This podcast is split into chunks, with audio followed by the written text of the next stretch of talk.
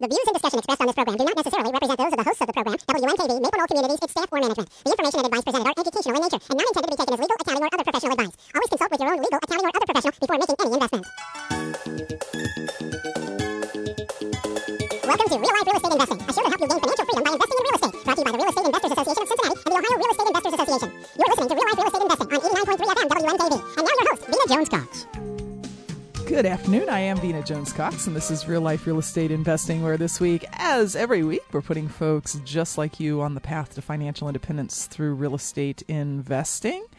And today we've got something for maybe the little more advanced investor or the beginner who wants to know how to fast track your real estate business. We're going to talk about personal assistants and virtual assistants and how they work in your business.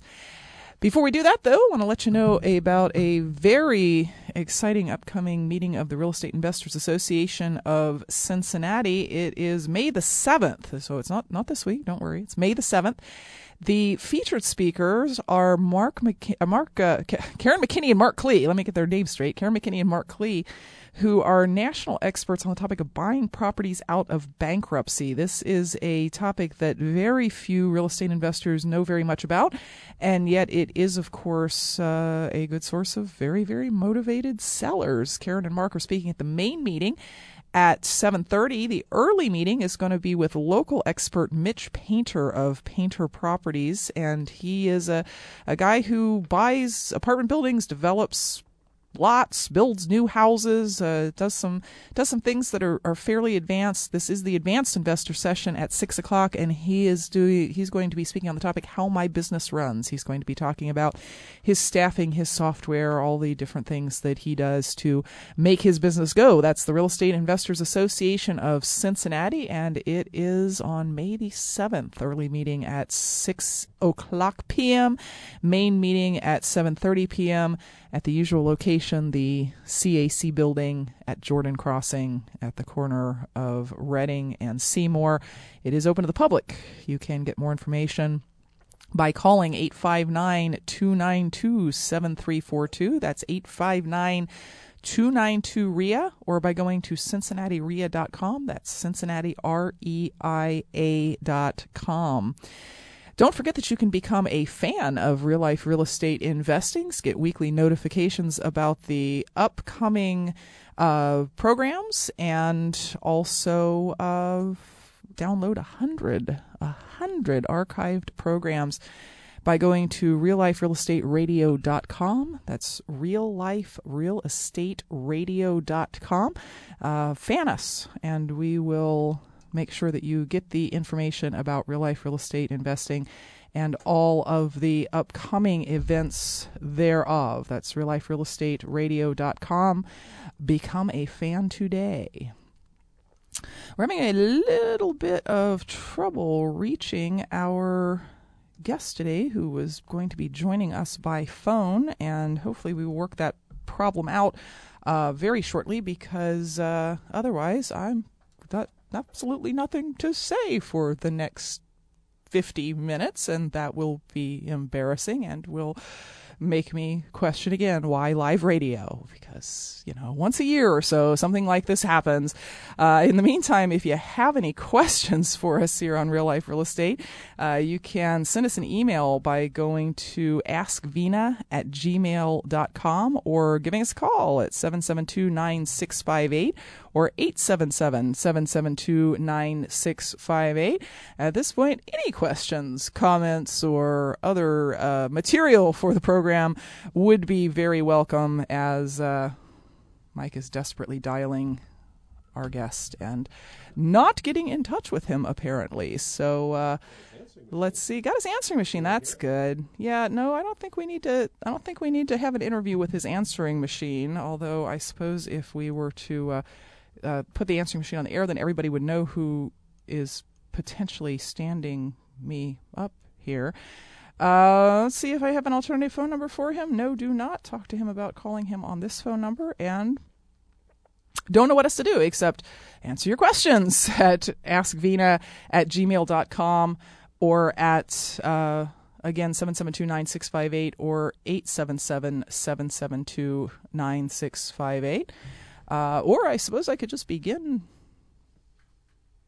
discussing the topic without him because I've been using assistants in my real estate business for a number of years successfully. And uh, the uh, key, of course, to deciding when and how to do that is uh, sitting down with pencil and paper and figuring out uh, the point at which your assistant can actually not only pay for themselves but also uh, make money for your business as opposed to costing you money. It's a, always a very difficult decision for real estate entrepreneurs, whether you're a landlord or a wholesaler or a retailer or whatever the case may be, to decide to take on a staff member because the fear is always am I going to have time to supervise them? Am I going to make the money to uh, be able to pay them over the long term. You know, you don't want to hire somebody and then have to lay them off three or four weeks later. Uh, but uh, when your real estate career gets to the point where the sort of rote work like filing and returning phone calls and things like that uh, gets more gets to be more than you personally can handle, uh, it's a good idea to start looking at what parts of that other people could take on for you and uh, to look at whether if the time that was freed up were uh, enough time that uh, you could be, be out looking for deals and doing the money making things in your business that that would um, allow you to make more money than your assistant is costing you. Still trying to get in touch with our guest, and it looks like he has called my cell phone now, or somebody has called my cell phone now. Something's being worked out quietly here in the studio. And uh, hopefully, we'll get Alan Breimer on here in a second. In the meantime, uh, can we go to the phones and talk to Greg on line one? Greg, welcome to Real Life Real Estate.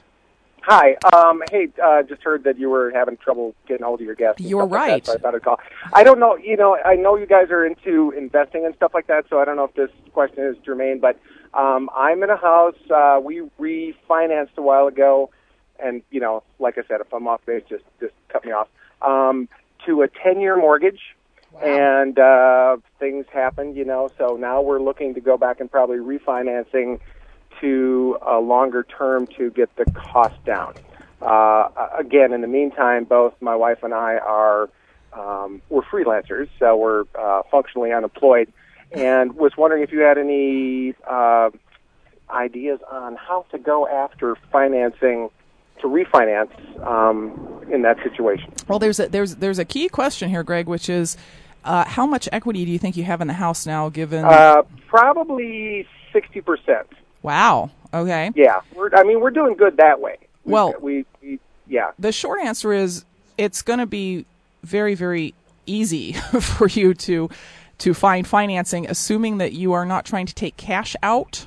No, no, no, no. You're just trying to lower your payments. Exactly. Okay. Well, I'll tell you uh, honestly, the first step I would take if if you've been a good payer on this mortgage is to call the current mortgage company and yep. simply say, "Do you have a streamlined refinance?"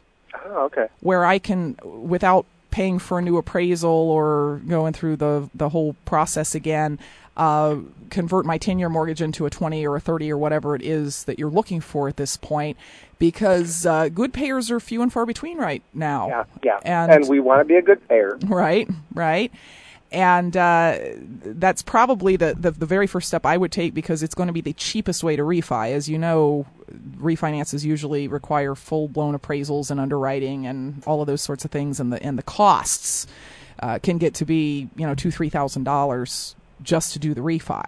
But right. some some lenders have what's called a streamlined refi, which means, hey, if you if you're already with us, we want to keep you with us. We'll make this easy because we've already done the underwriting. We'll run a credit report, uh, maybe update the appraisal as opposed to do a full blown new appraisal, and that is, uh, you know, the, probably the simplest and easiest way to do things. Uh, otherwise, I would, in your position, probably shop for the best rates, and when I say rates, I really mean more points and closing costs because mm-hmm. the, the rates are really really good right now. Yeah. I mean, Fannie Mae rates yeah. are just, just you know, incredible in, in the fours at this point. Uh, but it's the points and closing costs that, that, that kind of get you.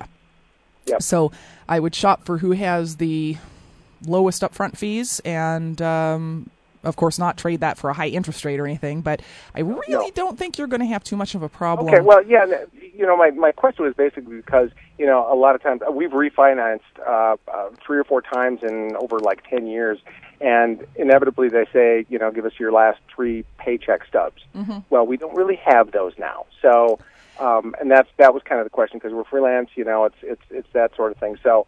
Um, You also have sixty percent equity, though, and Yeah, and- that's true. And even That's if. Okay. Well, even thank if you so much. even if even if Fannie Mae's gonna because because they Fannie Mae does like to see W two income, no question Okay. about it. But uh, even if Fannie Mae is not in favor of of doing this for some reason because of your lack of W two income, uh, Yeah. th- there are certainly small portfolio lenders around town that would just look at us, look at sixty percent equity, and take a big sigh and say, "We're you know sign here." It's- that's there just aren't that many people who are in that kind of position right now. okay, All right. Thank you so much. I appreciate uh, taking my call. Okay, appreciate the appreciate the rescue there, Greg. Uh, you're listening to Real Life Real Estate Investing. We need to take a quick break. When we come back, we do have our guest on the line now. We do not have our guest on the line now. So yeah, keep the calls coming at 772-9658 or 877-772-9658. We'll be back right after this. Hey kids, it's Mr. Drew. Until you go to realliferealestate.com, I'm going to sit here and continue to tease this kitten. That's right. That's right. The feather gets you. The feather gets you, but you don't get the feather. Oh.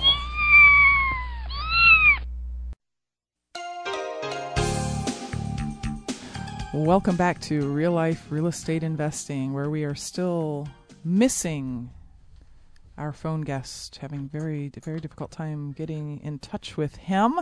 But we're taking your questions at 772-9658 or 877-772-9658 or you can send it to me via email by going to askvena.com or simply sending to uh, simply going to uh, I'm sorry, askvena at gmail.com and or going to askvena.com.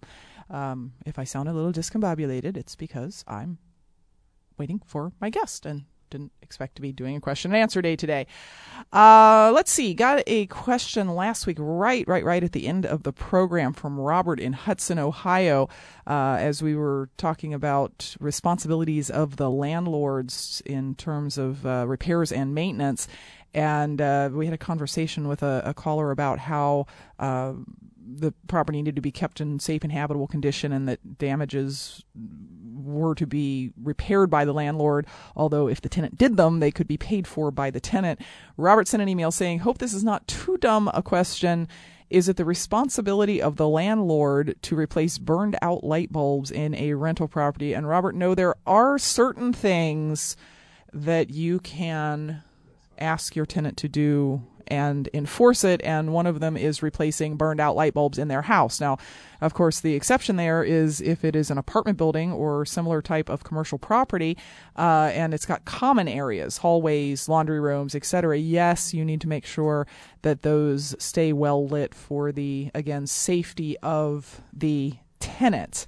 So thank you very much for your question, Robert. If you have any questions for us here on Real Life Real Estate Investing, give us a call at 772-9658, 877-772-9658, or uh, the email address is askvena at gmail.com. Jeff in Lima, Ohio says, in mid-January you spoke to Justin Ryan uh, who had a book called When Fear Dies, Investing Comes Alive. I've spent time searching the title, but none of the books that come up are similar to that of the title. Uh, that's because, Jeff, that is not a book in the sense that you are thinking of. It's actually a home study course. So if you're looking like on bookshelves, it's you're, you're not going to find it there, but that is indeed the title of the home study course. So, uh, yeah, that is that is correct, and the name you did spell the name right any questions that you have here on real life real estate investing, give us a call at 772 9658 or 877 772 9658. You would not believe the amount of bustle that is going on here in the studio to get in touch with our guests. There's been internet connections made, long distance calls, calls to my office, and at least one pin thrown right at my face for reasons that I cannot determine at all. So uh, I think we may have just successfully reached my guest for today, almost halfway through the program. And uh, there he is, Alan. Hey, what's up? Uh, well, live radio, um, no guests, trying to tap dance. Uh, it was uh, it was it was a very interesting uh, couple of minutes here before we finally found you. Um, boy, we need to. That's we, normally a benefit, but today I'm afraid it, it, didn't work in anyone's favor, and I apologize. That that's all right. This, I was I was telling folks earlier in the show this happens for one reason or another about once a year, and I don't know why I'm never prepared for it because I mean it happens like once a year. It's you know, gosh, we've been on the air for I think 14 years this week has been. I wow. told you it would it would be a memorable interview. Yes, yes. I d- didn't realize exactly what it was that you meant by that, but uh, um, let's uh, let's talk a little bit about uh, you uh, because you uh, have actually been uh, investing full time since you were 22. Um, you you live out in Utah. We should let That's correct. let folks know that uh, you you write and blog about real estate, and I know you have been uh, used very often as a an expert in the media. I've seen you seen you around there. Um, you're kind of an expert as well as an investor, but but really kind of kind of where you shine is in setting up your business so that you are doing the stuff that makes money and somebody else is doing everything else what uh, just just to give the folks some background let's start with what kind of investing you do Sure. The kinds of investing I've done, I started out wholesaling because that's it's frankly a good way to start. I was in college at the time and had no money or credit or knew anybody who was even doing real estate, so that's the route I chose for the first couple of deals. Since then, the strategy seemed to be buying houses subject to doing the minimal repairs needed and then putting them on the market and selling them again right away. And I do less of that now, but continue to try to buy subject to getting money from private lenders when needed. And I'm now either keeping them as rentals or wholesaling them or uh, lease options. okay okay so you, you've kind of done a little bit of everything and of course as the market has changed over the last couple of years so has your strategy just like everybody else's uh, but we're, we're really not here today to talk about the the strategies around real estate. We're t- here to talk about the business around real estate and specifically this idea of assistants that can pay for themselves and take a lot of work away from you there's two kinds of assistants that get a lot of chatter right now in the real estate world. One is actual assistants, like they come to your office every day, or, or, or perhaps they work from home, but they're in the same city as you and you meet with them face to face and so on. And the other kind is virtual assistants, which we are definitely going to uh, get to a little bit later. But let, let's talk first about this this idea of like when do you decide to hire someone and what kind of tasks do you put on them initially? It's a good question. And when uh, virtual assistants or assistants in general, outsourcing, it's a hot topic. People always say, "Oh, I, I'd love to do that someday, but I'm not at that point yet." And I always come back and say, "At what point do you want to make more money with less hassle?" And as an example, I give, I talk about how I had a part-time assistant working two or three hours a week for me when I was a college student living in a dorm, uh, shared dorm, making 200 bucks a month. And the reason is, no matter even if you haven't done your first deal yet, if you get them to do things that create revenue, which for us investors it's finding deals, then when wouldn't you want to get someone to do it? As long as it's not a huge commitment on your part. And that's probably what keeps people back is they think in order to have an assistant, I have to have an office, I have to be doing X amount of business first, I have to pay them for 20 hours a week or whatever it is, but it's not the case if you find the right person. And and let me let me expand upon that by saying if you're waiting for the day when you feel like you can't afford it, that day's not going to come. when you say, well, as soon as I get an extra $30,000 a year in income, I'll be sure and hire an assistant. You know, that, that, that, that isn't going to come. The, the idea is the, the additional income that your assistant creates for you is what pays for the assistant. So, uh, yeah, there there almost is no time that's too soon to hire one as long as you know what it is you want that assistant to do and you have systems that they can follow that allows them to do it without you spending all your time supervising them. Yeah, can I give another example? Absolutely. We all know that one way to find deals is to call sellers, just cold call them, like for sale by owners, right? You see the signs, you see the ads in the paper. Horrible work. I mean, I hate doing it. I absolutely hate doing it. I did it years ago to tape myself to see how foolish I sounded on the phone, and I wasn't disappointed. In fact, I hope I hope no one ever finds those tapes because they could probably uh, make me pay some ransom to get them back. but anyway, it's the kind of thing where it does work if you do it enough. So let's say that you eventually get someone, which I did, to call them for you. You pay them ten dollars per hour, and let's say they have to call one or two hundred of these for sale by owners before they find enough enough uh, real, you know, motivated sellers for you to talk with to make an offer on. Let's say they have to talk with 200, and out of those 200, they find maybe 15 or 20 motivated sellers. Right? How much time does it take to contact 200 people? If you're not doing it, it doesn't really matter, does it? All that matters to you is how much you're spending. Mm-hmm. So let's say it takes them, oh, I don't know, tw- 20 hours to contact 200 people, which it won't, because for the most part, people don't answer, or you can conclude your conversations in a couple of minutes if you have them follow a script with a couple questions to ask. But let's say it takes them 20 hours times 10 bucks an hour, you spend 200 bucks to get one deal. I mean, is is that worth it? Mm-hmm. And who doesn't have 200 bucks, even if you're just starting out in real estate? There's people who smoke that much per month in cigarettes or drink that much in coffee or whatever. So anybody can come up with enough money to pay them to do a little bit of work here and there to find you deals. Mm-hmm. Mm-hmm. And that's just one example of the sort of thing that you can use uh, assistance for. Um, you know, uh, there's a lot of the work around buying and selling real estate, around the business of it, is just administrative. It's filing the leases. It's filing the HUD statements. It's uh, returning calls from from uh, potential tenants. You know, it's stuff that doesn't require a high skill level or a high knowledge level in regards to the actual real estate business. And it's something that if you're doing it and it's taking out taking up time that you should be using to make offers or recruit private lenders or whatever the case may be, uh, it's probably something that you could pass off to one of these ten dollar an hour assistants, huh?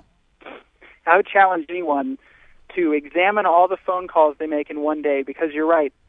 Phone calls are the number one thing you can have an assistant do, and that's great because they take the most time.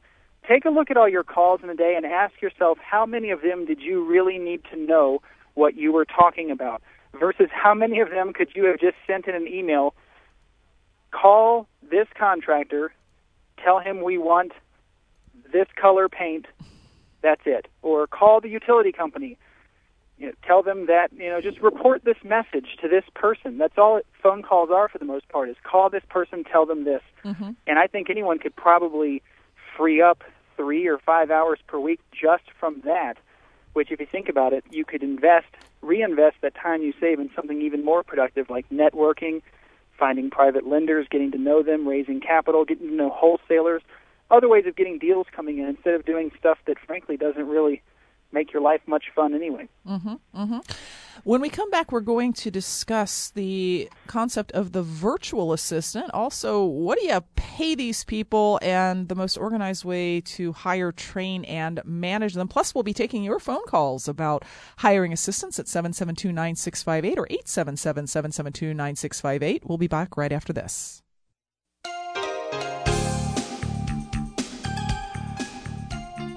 Welcome back to Real Life Real Estate Investing. I'm your host, Vena Jones Cox. Uh, my guest today is Alan Breimer, a real estate investor and author of The Assistant That Pays for themselves. and and and actually when you when you open this book there's the very first thing is an explanation that Alan just got sick of saying him or herself over and over again and want, you know wanted to save the the wear and tear on that H key and so he yeah, he understands that that's grammatically incorrect. You don't you don't have to bust on him for it. Don't call us and tell us that that's grammatically incorrect. We know it.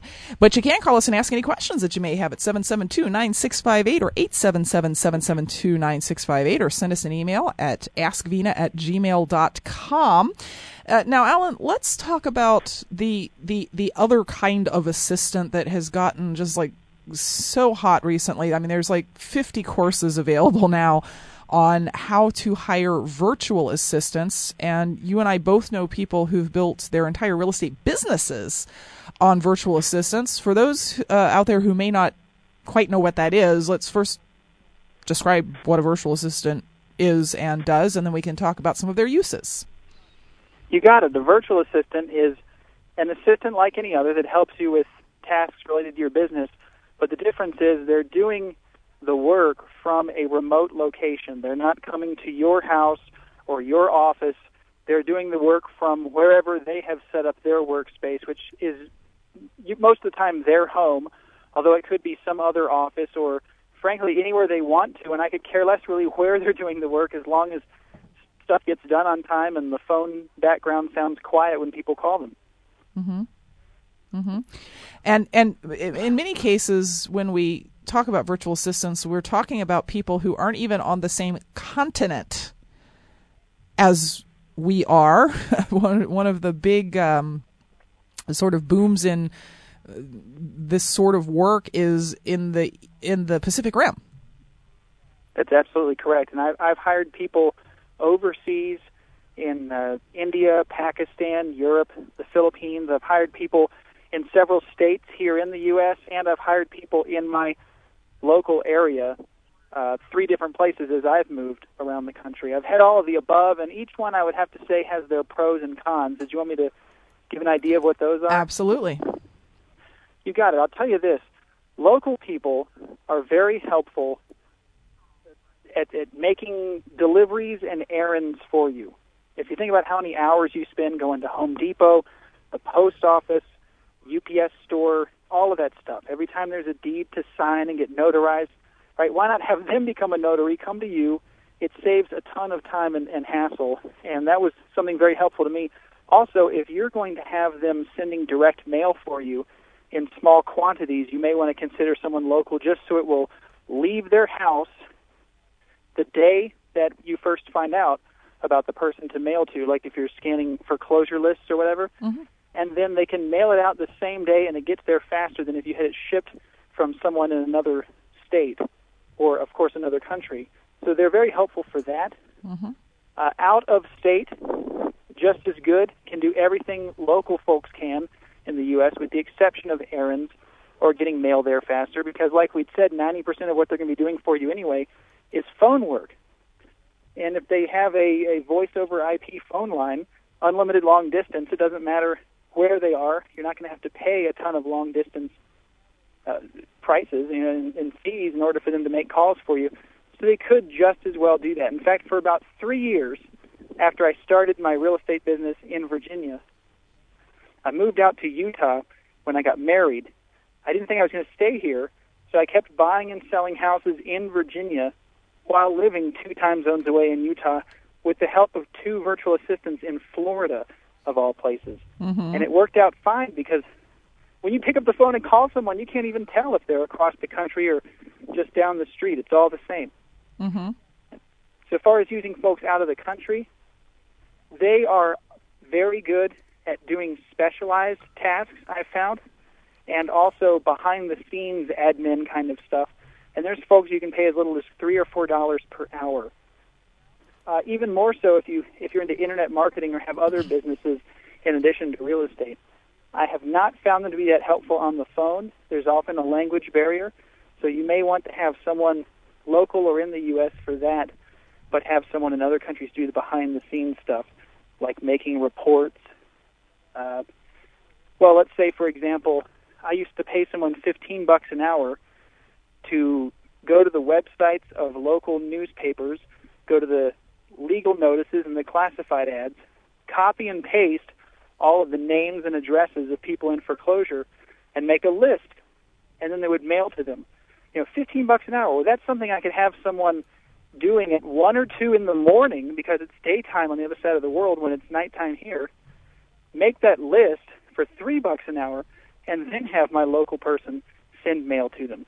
Mm-hmm. Mm-hmm. Or even if you think about it, they could forward an Excel spreadsheet of today's leads to a Kinko's copies or something, and they can actually take a list, even a small quantity, and print up and mail the mailers for you. So that's that's totally automated, and you don't have to have a local person if you don't want to that's an example of how you might use people from all three locations. Mm-hmm. Uh, and the, the, the, the overseas virtual assistants, I just I can I can hear the roar of our listeners saying, "Well, where do you find one of these people that's uh, uh, going to be three or four dollars an hour?" And without specifying or recommending websites that from which you can hire these folks, uh, it's websites. And if you if you Google uh, virtual assistant or uh, virtual just about anything, they will show up. And the, they, they're hired online. You generally deal with them online through something like a skype account or yahoo chat or something like that. Uh, if you if they work for you for a week and you don't like them you just don't rehire them. You don't even have to fire them you just don't rehire right them. and right. There's no there's no tear jerking story when you let them go, you just send an email and say, "This isn't working out. It's over." Mm-hmm. Mm-hmm. That's it. And you know they are everywhere because they're they're smart, really. I mean, they can work from their country and make American dollars, or at least more than they would in their country, and that's fine. But the challenge is finding the right person because just because they only cost three or four dollars an hour doesn't mean you're going to get great service. And people always say, "Well, you get what you pay for," and blah blah blah. I don't believe that. Because look at look at the deals you and I buy, Vena. Do we get what we pay for? No, we get a discount, and so that's what you're looking for. Someone who not only charges less than less than uh, you might have to pay elsewhere, but will also do a great job. One tip I found is to hire and do a trial run on three or four assistants at the same time.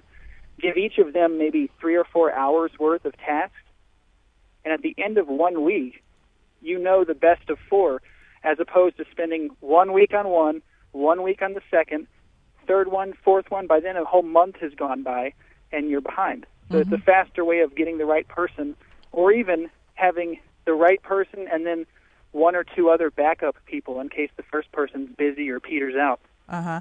And and we should we should be clear that that although these overseas virtual assistants are really good at at fairly low skill tasks such as going into the court records and putting the names of people who are in foreclosure and their addresses into an Excel database, for instance. I mean, that's something that anyone who has a computer and internet connection and that you can write a system that says grab this grab this put it in these columns and send it to me uh, can really do. But there are also some extremely skilled overseas folks that you can hire much more cheaply than you could hire a similar person in the united states. Um, i've had uh, web pages designed from india for about nine dollars an hour.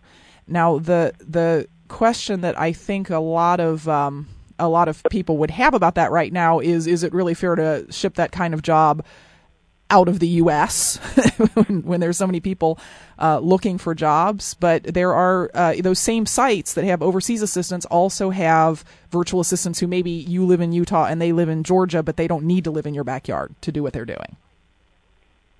Yep, I'd agree with you there, and it's really it's up to what you feel comfortable with of where you hire people. There's arguments both for and against overseas or or in home. One thing I will add that they can also do, whether overseas or not, is internet research for you. I needed to buy an external hard drive to back up my, my files and stuff with. I didn't know anything about what to look for or whatever. I just sent an email out to an assistant saying, do me a favor and research and find where I can get a good deal on a place to store everything on two different computers, my laptop and my home one and give me your best recommendations. And they spent maybe an hour and came back and said, here's the top three, here's links to the sites, etc. I made the decision in about a minute after going to those three places. So that saved me some time doing that. Uh, I don't really see whose job that was taking away from here because I had never currently hired someone to research external hard drives for me, and I don't know many companies offering that. Uh, you could also say, too, that every dollar you save goes into an American's pocket because you're American as well. it keeps money circulating here in our continent. That's a, that's a, that's a, that's a very interesting argument there, Alan. Uh, uh, appreciate that. We need to take a quick break. Uh, when we come back, we're going to talk more about how to organize and manage these folks and what you can really expect to pay. Give us a call at 772-9658 or 877-772-9658. We'll be back right after this.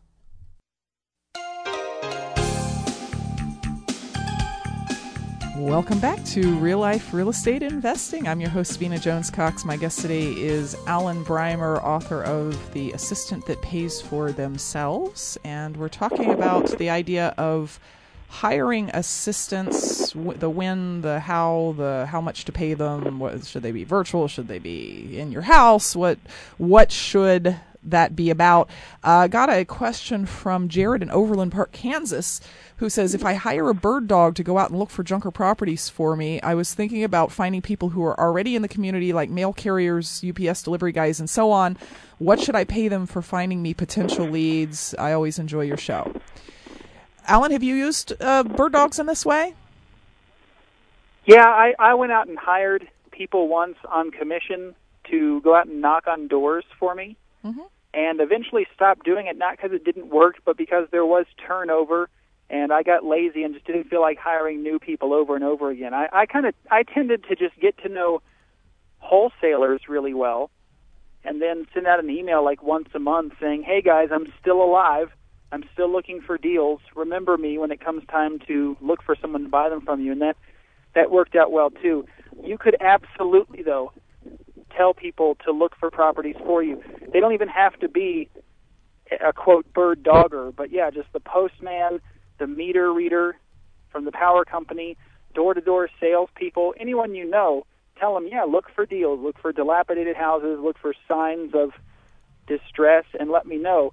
You're just going to find that if you do that, it's a lot of people to follow up with. You're going to have to remind them that you still exist and that they need to refer deals to you. And it may take some time to get them oriented in the beginning, even if it's just like 15 minutes saying, here's what I do, here's what to look for. So I would definitely do it if you want to, but have an organized way of doing it. My recommendation would be to get the email addresses of these folks, start an email list in Outlook or maybe on Google or something, and send them all a follow up message once a week or once a month saying, Remember, here's what to look for, and I pay X amount. What you pay them is up to you. Typically, you know, if they're a wholesaler, they'll tell you what they want. You either say yes or no. I've seen people pay generally about a thousand bucks to a bird dog who does nothing more than say, "Here is a deal. I don't have it under contract yet, but here's the contact information or something." That's more of like a referral fee since they didn't really do any work in addition to finding it. But frankly, who wouldn't? Who wouldn't make a phone call to you for a hundred bucks or something like that? Mm-hmm. If you're the only investor they know doing this, they do it for a hundred bucks. So it's really, it's up to you it's it's really up to you. Just don't pay unless the deal goes through. And and uh, Jared, I, I, I would I would feel like I wasn't completely covering this topic if I did not add that in most states, strictly speaking, paying bird dogs is uh, illegal in the sense that license law forbids anybody from taking money for procuring properties for someone else without a real estate license, uh, which is strange because all they're doing is writing down the address and maybe finding the name of the owner. They're not really procuring a property for you. Uh, and these things where uh, these things that are commission based, where uh, they only get paid if you close the deal, uh, almost certainly cross that line. So just just be aware that that's out there. I mean. 25% of the investors I know do it anyway, but there's, you know, there's something that you should probably put into that conversation and, and decide what you want to do about it. Uh, so, Alan, I, I my theory is that the reason a lot of real estate investors don't hire assistants is because they're control freaks. And they think they can do everything from finding deals to talking to private lenders to filing paperwork better than anybody else, and that the assistant's just going to like totally screw it up and somehow make it, you know, send their business down the drain because the, the, the HUD went on the wrong went into the wrong page of the notebook. How do you overcome that? Partly you you do it from experience and you realize that some people are better than you at certain things and it makes sense to always have them do it. Uh, partly it, it just takes a checkup from the neck up where you, you just ask yourself, you know, am I really the best person? Can I really say nobody does it like me when it comes to licking envelopes? And if so, does it really matter? I mean, there's some things that are impossible to screw up. So why not have someone do those things if nothing else? If you want to save the specialized stuff like talking with sellers for yourself, that's fine. In fact, I totally recommend doing that. So I would challenge you to make a big list of everything that has to get done and then put a D or a star next to all the ones that you want to delegate someday to someone else. Start at the bottom. You'll be amazed at what other people can do for you you didn't think they could. Another thing I will note is quite often people won't do things as well as you. And you just have to ask yourself, is it worth it in the long run if someone does these things 75% as good as I could if it allows me to get 10 times more done than I otherwise would? And the answer is absolutely yes. Mm-hmm. And that is that is that is one of the biggest uh, uh, challenges that I think all small business owners have to deal with is the idea that my employees are probably not as good at some of this, especially when you get into the higher level things, when you have your assistants doing things like interviewing sellers before you talk to them, that sort of thing. If it only gets done 85 or 90% as well, yeah, I've lost 10% efficiency, except that they can do twice as much of it as I'm able to do. So I've really gained 90% efficiency. And uh, that was uh, something that uh, the late Ernie Kessler told me uh, a number of years ago that, that still took me a little while to absorb, but uh, has turned out to be very, very true in terms of the effect that it has had on my business. Um, what about your efforts in in training these assistants? Do you do you typically recommend that folks try and find people who already know how to do the things they want them to do, or that you bring them in fresh, unruined by somebody else, and train them? It depends on. It depends on if you mean administrative experience in general or specific re, specifically real estate experience. And I, I found that it does not matter if they have had experience in real estate, either as a real estate agent or a real estate assistant. It doesn't matter. Uh, however, you do want them to have had some administrative experience before because you want them to be efficient, especially if you're paying them by the hour. You want them to get stuff done, and there's no shortage of folks out there who have had that kind of experience. The real estate stuff you can you can quickly teach them on one thing at a time. And mm-hmm. they're not going to need to know the complexities of how to structure a deal and all of that because remember for the most part it's Call this person, tell them this. Call this person, tell them that. Or here is a project of everything that we need in order to close on a deal. There's 10 steps. Explain the 10 steps. Have them listen to you, do the 10 steps, you know, like call, getting insurance, uh, getting a title search, right? Do you have to know how to do a title search in order to call the title company up and say, Hi, I'm buying this house. I need you to do a title search on it. Here's the address right? Mm-hmm. So you go over it once, and they can get pick, they can pick up on it pretty quickly if you hire the right person with some experience and intelligence. Mm-hmm. Mm-hmm.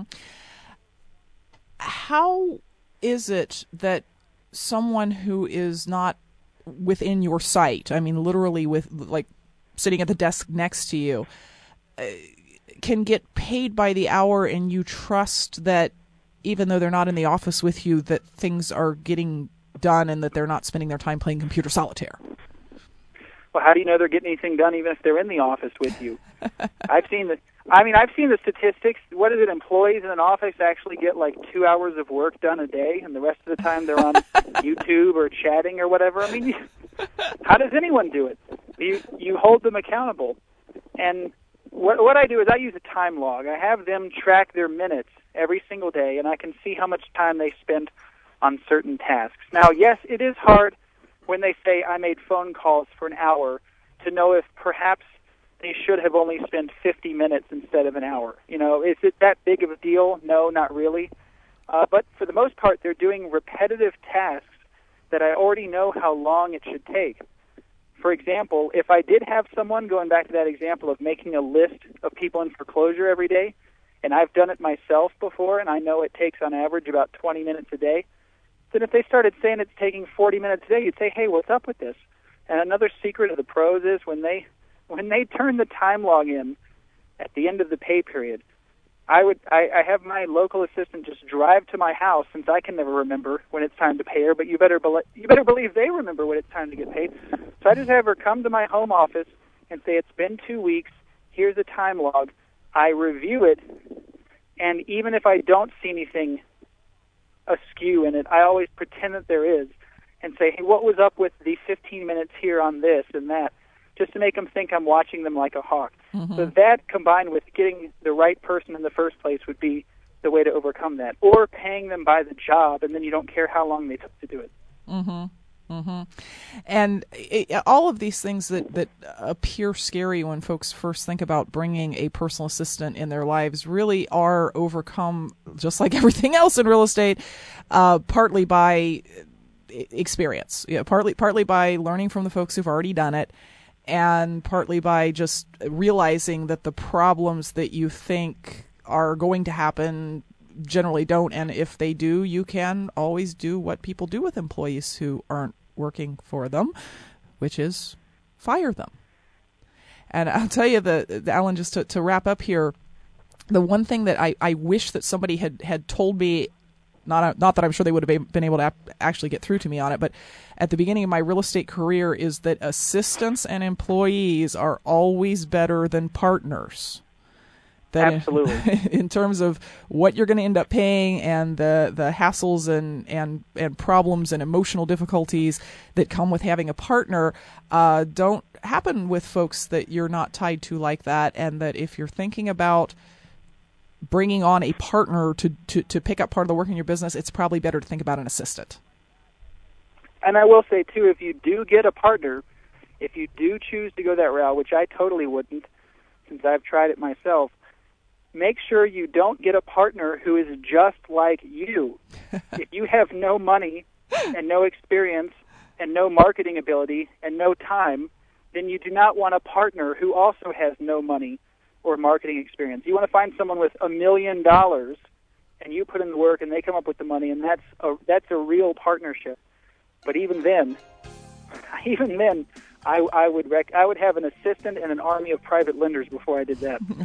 Thank you very much for your time. That's Alan Breimer, author of The Assistant Who Pays for Themselves. We will be back next week with more information to put you on the path to real estate investing. Until then, happy investing.